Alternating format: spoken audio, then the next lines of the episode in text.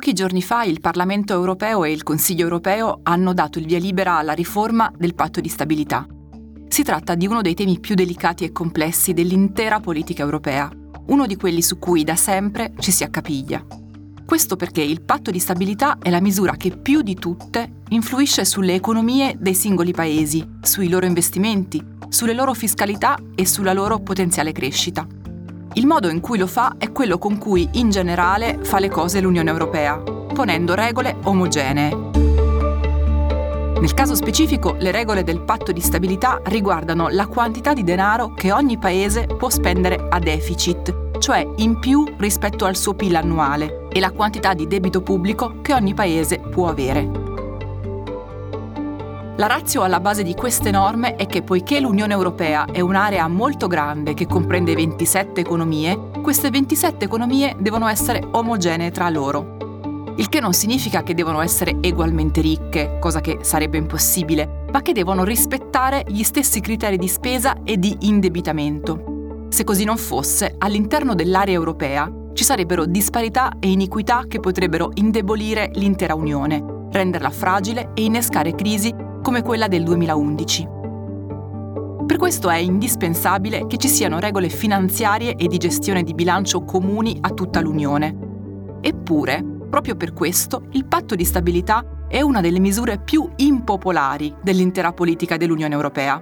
E impopolare lo è soprattutto agli occhi di paesi come Italia, Francia, Spagna e Grecia, che spesso tendono a sforare i parametri imposti dal patto.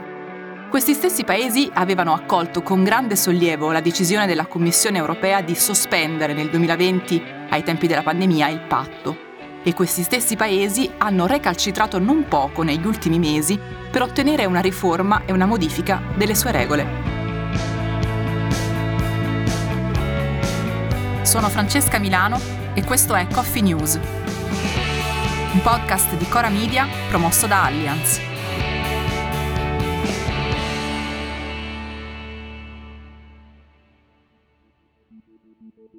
Il patto di stabilità, in vigore dagli anni 90, si occupa principalmente di due parametri, il deficit e il debito pubblico. Nel dettaglio il patto prevede che il deficit, cioè la spesa scoperta che ogni Stato si può permettere rispetto al suo PIL, non superi il 3%.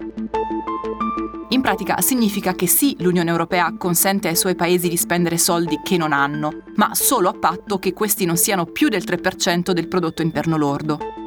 Per quel che riguarda il debito, invece, il patto impone che questo non sia superiore al 60% del PIL di ogni paese.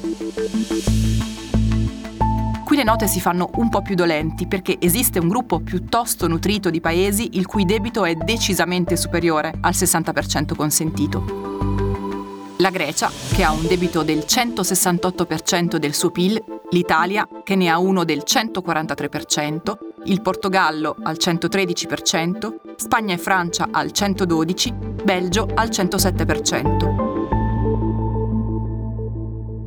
Il problema a questo punto è che da un lato l'Europa impone che questi paesi riducano il loro indebitamento sui mercati, dall'altro che però una sua drastica riduzione, simile a quella verificatasi in Grecia nello scorso decennio, sarebbe deleteria, probabilmente peggiore del debito stesso in termini economici e sociali.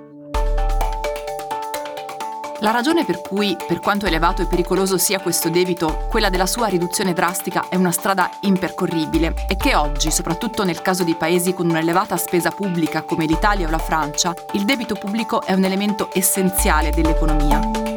Questo perché oggi non esiste praticamente nessun paese in grado di far fronte con le sole tasse a tutte le spese. Spese essenziali e indispensabili come il pagamento delle pensioni, delle scuole, delle caserme dei pompieri, delle strade. Poiché le spese sono troppe e le entrate fiscali sono insufficienti, questi paesi si finanziano con il debito pubblico. Questo significa che chiedono soldi in prestito ai singoli risparmiatori. Ogni risparmiatore che presta soldi al suo stesso Stato ottiene un titolo che si chiama appunto titolo di Stato. Questo titolo gli offre la garanzia che alla scadenza pattuita la cifra investita sarà restituita con un interesse. Questo semplice criterio è di fatto la base della finanza pubblica moderna, ma è anche la causa di molti dei suoi mali, perché ci sono paesi come l'Italia o come la Francia che hanno un debito pubblico dal quale sono completamente dipendenti e su cui reggono buona parte della loro economia. Se l'Italia decidesse di ridurre drasticamente il suo debito, per farlo non avrebbe altra strada che tagliare ogni tipo di spesa sociale e ogni tipo di investimento, con il risultato di impoverire verticalmente il paese e affossarne la crescita. Per fortuna però, anche nel suo periodo più austero, l'Europa non ci ha mai chiesto niente di tutto questo, se non genericamente di avviare piani di rientro credibili e di rispettarli. Con questa riforma le regole rispetto al debito sono state rese un po' più lasche accogliendo almeno in parte le richieste di Italia e di Francia. Il nuovo testo conferma i consueti parametri di debito e di deficit, ma si occupa con particolare attenzione dei modi e dei tempi di rientro dal debito pubblico.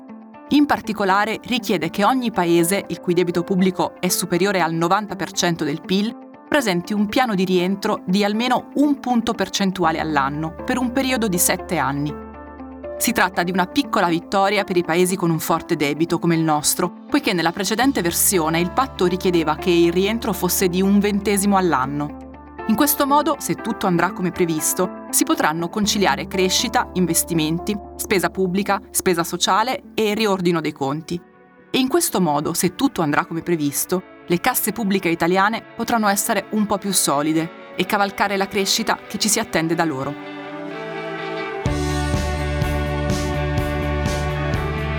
Coffee News è un podcast di Cora News prodotto da Cora Media e promosso da Allianz. Condotto da Francesca Milano, Guido Brera, Mario Calabresi, Simone Pieranni e Lorenzo Pregliasco. La cura editoriale è di Francesca Milano. In redazione Luciana Grosso. La supervisione del suono e della musica è di Luca Micheli. La post-produzione e il montaggio sono di Filippo Mainardi. La producer è Monica De Benedictis.